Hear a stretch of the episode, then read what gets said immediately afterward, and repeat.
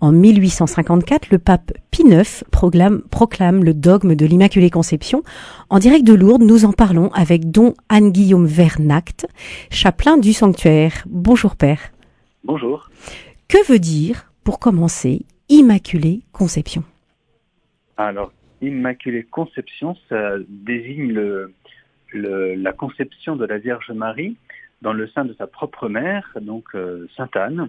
Dieu a créé l'âme euh, de la Vierge Marie au tout commencement de son existence de manière immaculée. Donc cela signifie qu'elle est préservée euh, du péché, du péché originel et de toutes ses conséquences. Mhm. En fait, c'est une expression technique un peu compliquée qui désigne une chose, c'est que la Vierge Marie euh, elle est établie dans une sainteté euh, extraordinaire, un peu comme Ève au tout commencement de la création.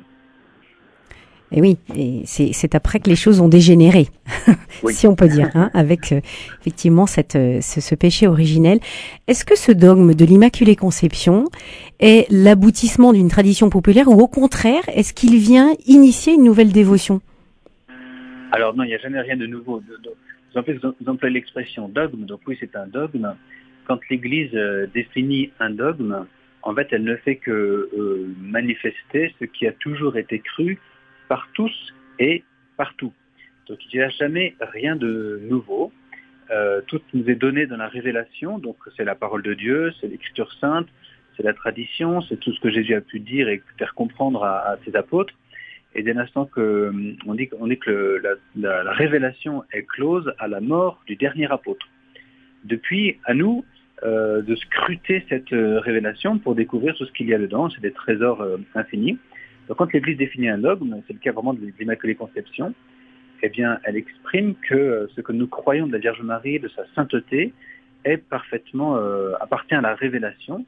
Et donc, il faut y croire parce que c'est ce que Dieu nous a donné à, à croire en vue de, de, notre salut. Mhm. Donc en cela, euh, quand le pape en 1854 effectivement euh, définit le dogme de l'Immaculée Conception, il n'y a rien de nouveau. Il n'y a rien de nouveau. L'Église a toujours cru, et c'est les premiers mots de son, du document de la, bulle de, la proclamation du dogme. Euh, L'Église a toujours reconnu l'éminente sainteté de, la Vierge Marie, qui était la, la, mère de Dieu, la mère du Seigneur Jésus, le Sauveur, donc ça, c'est important. Par contre, pourquoi est-ce qu'on a défini ce dogme? Eh bien parce que ça prenait de, plus en plus de place dans l'expression euh, de la piété des fidèles depuis environ, euh, j'arrondis, mais depuis environ l'an 1000, euh, on avait des fêtes de la conception de, de, de la Vierge Marie qui étaient célébrées le 8 décembre parce que depuis le IVe siècle, on avait déjà célébré la fête de la nativité de la Vierge Marie le 8 septembre. Son anniversaire, en fait son anniversaire. Mmh. et donc, neuf mois avant, 8 décembre, on s'est dit c'est donc la conception de la Vierge Marie et on voulait célébrer cette fête parce qu'on avait conscience que Marie était, euh, sainte depuis sa conception. Alors, donc, les fêtes de la, conception de la Vierge Marie se sont répandues comme ça dans tout l'Occident chrétien, dans toute l'Europe, partout. Entre le, à partir du Xe siècle, ça commence en Normandie et en, Angleterre. On appelait ça la fête aux Normands. C'était vraiment quelque chose de spécifiquement euh, normand une histoire, euh, est-ce la légende, c'est comme ça que c'est rapporté en tout cas, d'un un, évêque euh, normand qui était parti évangéliser euh, les pays scandinaves. Il s'appelait Helsin. Et alors il était pris dans une tempête et il aurait vu la Vierge Marie et lui demandant, pour, pour réchapper à cette tempête, lui demandant d'instaurer ou de célébrer chaque année le 8 décembre la fête de sa conception. Ah. Alors évidemment, ça a pris de, ça a pris de l'ampleur. Ah ben oui, et, et, on, oui, pardon. Je vous en prie. oui, donc cette fête s'est déployée au XIIe siècle, XIIIe siècle, un peu partout. À Lyon en particulier, assez rapidement. Donc là, aujourd'hui, une grande tradition euh, lyonnaise qui avait, euh, qui avait rejailli au moment de la, grande peste, où les, Lyonnais avaient prié pour être préservés de la, de la peste. Et ils avaient été exaucés.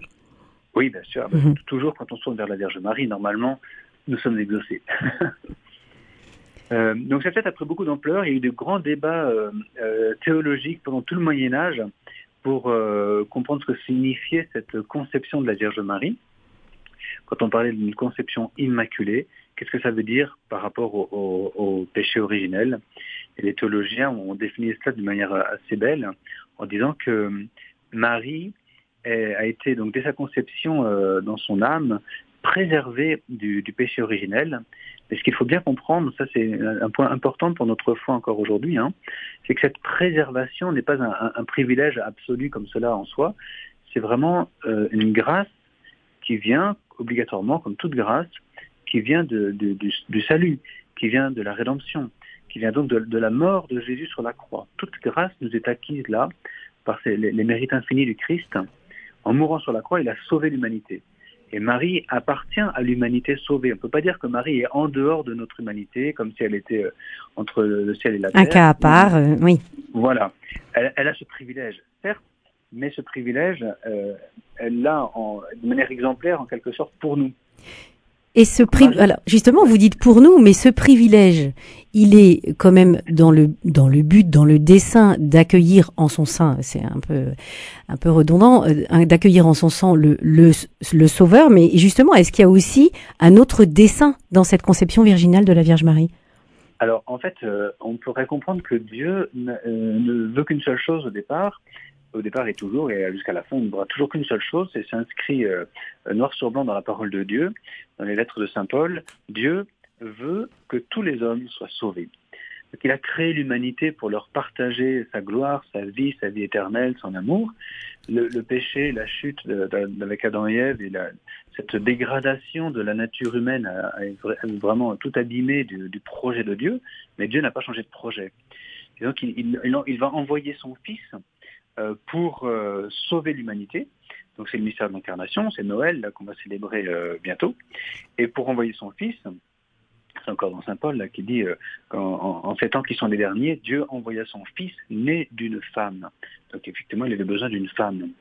C'est donc la Vierge Marie qui a été conçue toute sainte, donc préservée du péché originel, pour être le digne, comment dire, le, réceptacle, hein. mère du Rédempteur. Mm. Oui, digne réceptacle, c'est pas très joli. C'est pas très joli, euh, oui. La digne mère du Rédempteur, c'est une très belle expression du Moyen Âge, ça. Digne mère du Rédempteur. Elle accueille le Rédempteur en son sein et elle en est digne par cette sainteté.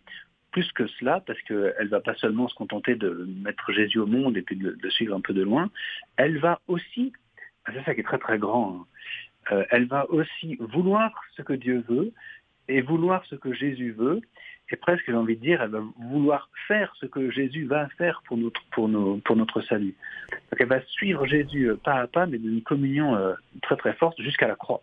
Oui, parce qu'on le voit bien avec euh, Jésus sur la croix, il confie Marie à Saint Jean et Saint Jean à Marie, et finalement Marie ne fait que accueillir cette cette parole, je dirais pas une injonction, mais cette invitation faite par son fils.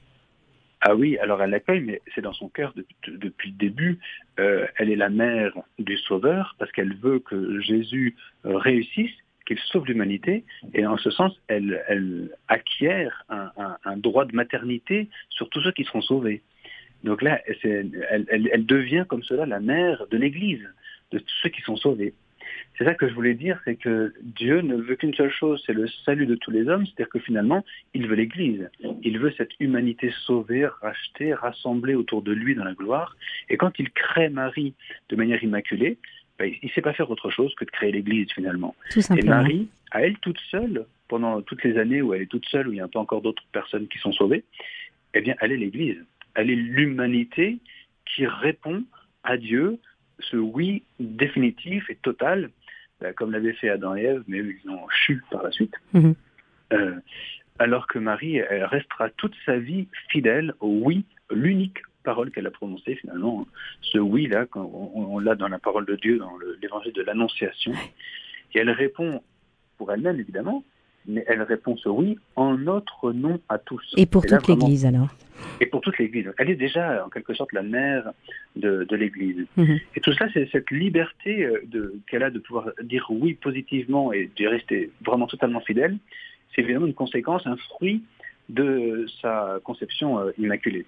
D'accord. Euh, dont Anne Guillaume, je voudrais vous demander cette cette fête de l'Immaculée Conception qui est, donc célébrée Aujourd'hui, le 8 décembre, elle, elle se tient dans ce temps de l'Avent. Est-ce qu'il y a une signification particulière de cette concordance? Ah, bah alors en fait, en soi, c'est le, le, calendrier des fêtes mariales est autonome, hein, mais tout, tout, convient évidemment, tout convient. Pendant le temps de l'Avent où on attend l'avènement du, du, du, Seigneur, et vers la fin du jour de, de, du temps de l'Avent, on va se tourner vers l'avènement historique, donc la naissance du, du, Christ sur terre, la fête de Noël. évidemment que pendant ce temps d'attente, euh, la Vierge Marie est une, des figures les plus importantes euh, du temps de l'Avent. Il, il, y a deux figures de, de, la parole de Dieu qui nous accompagnent pendant le temps de l'Avent, c'est la Vierge Marie et également euh, Saint Jean-Baptiste. Tous les deux sont les témoins de l'espérance d'Israël, ils attendent le Messie. La Vierge Marie, avant l'Annonciation, elle passait ses journées à scruter la parole de Dieu et puis à attendre euh, la, la, la consolation d'Israël, on dit cela pour le, le vieillard Siméon. Euh, elle attendait le Messie, elle attendait l'avènement du, Seigneur qui sauverait le peuple d'Israël et à travers le peuple d'Israël toute l'humanité. Est-ce que ça signifie que les, les, auditeurs qui nous écoutent doivent être dans cette même posture d'attente du Sauveur, euh, cette posture qu'avait la Vierge Marie? Alors, euh, le Sauveur, il est venu. Oui. le Sauveur, il est venu, mais la Vierge Marie va nous aider à le reconnaître et à venir l'adorer à la crèche, à reconnaître qu'il est le Sauveur, qu'il est, le, euh, ce, ce, ce, qu'il est Dieu, qui vient nous sauver, et qu'en le reconnaissant, eh bien, nous entrons dans le salut qu'il veut nous donner. C'est ce qu'a fait la Vierge Marie en, donnant son, fiat, cette réponse, son oui au mystère de l'incarnation de Dieu en elle. Et euh, donc Marie nous aide à entrer dans, ce mystère de foi et ce mystère d'espérance. Alors ceci dit, vous avez raison, parce qu'on attend quand même toujours l'avènement définitif, c'est pas tout à fait la même chose, mais le Seigneur est, Jésus, il est, venu, il est mort, il est ressuscité, il est monté au ciel, et il doit venir encore à la fin des temps instaurer cette, euh, définitivement ce, ce, fameux royaume qu'il nous a promis depuis 2000 ans. Oui, c'est une des autres significations du temps de l'Avent. Alors voilà, surtout au, dé au début du, du, temps de l'Avent, oui. on est vraiment tourné vers l'avènement définitif de, du royaume dans la gloire, qui correspond à la fin des temps, qui est quelque chose qui doit être vraiment un, un objet d'espérance pour nous. Euh, et c'est certain que la Vierge Marie, euh, c'est un, un hasard, je pense, si euh, y a eu une, sorte de, de, comment dire d'augmentation de, piété mariale en ces, en ces derniers temps là, euh, parce que la Vierge Marie hâte presse euh, l'avènement du, du, royaume. Et ça, ça doit être vraiment euh, notre espérance, l'espérance de tout chrétien, l'espérance de l'Église. Hein. Et pour terminer, euh, Don Guillaume, je voudrais aussi vous demander concrètement comment la Vierge Marie peut aider à vivre ce temps de préparation au Noël. Qu'est-ce qui, qu'est-ce qui peut y avoir comme petits trucs et astuces euh, pour, pour participer à cette attente?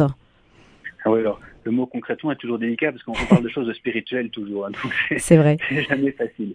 Mais bon, c'est évidemment notre prière toute simple auprès de, de, de la Vierge Marie.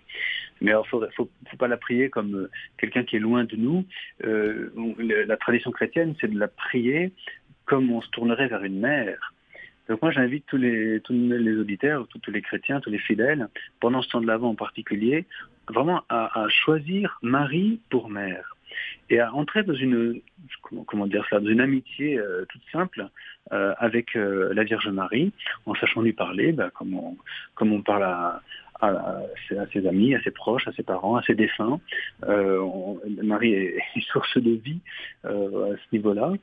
Et donc d'avoir une vraie amitié pour la Vierge Marie. Alors on connaît toutes les dévotions. Évidemment, il faut recommander le, le, les méditations du, du chapelet, des, des mystères du rosaire mais n'importe quelle autre euh, dévotion à la Vierge Marie est, bonne et juste. De bien célébrer la fête de, l'Immaculée Conception, bien sûr, c'est important. Et euh, il y a beaucoup de prières euh, chrétiennes qui peuvent être utilisées. Peu importe les, les prières qu'on utilise, mais dès que l'on choisit Marie pour mère, en quelque sorte, on rentre dans ces dispositions d'âme. Euh, sa foi devient notre foi, son espérance devient notre espérance.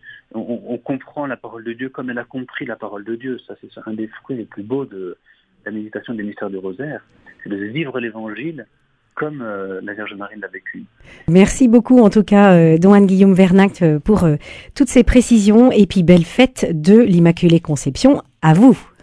Merci, merci. Bonne fête à, à, à chacun et puis euh, euh, bonne préparation aux, aux fêtes de Noël également.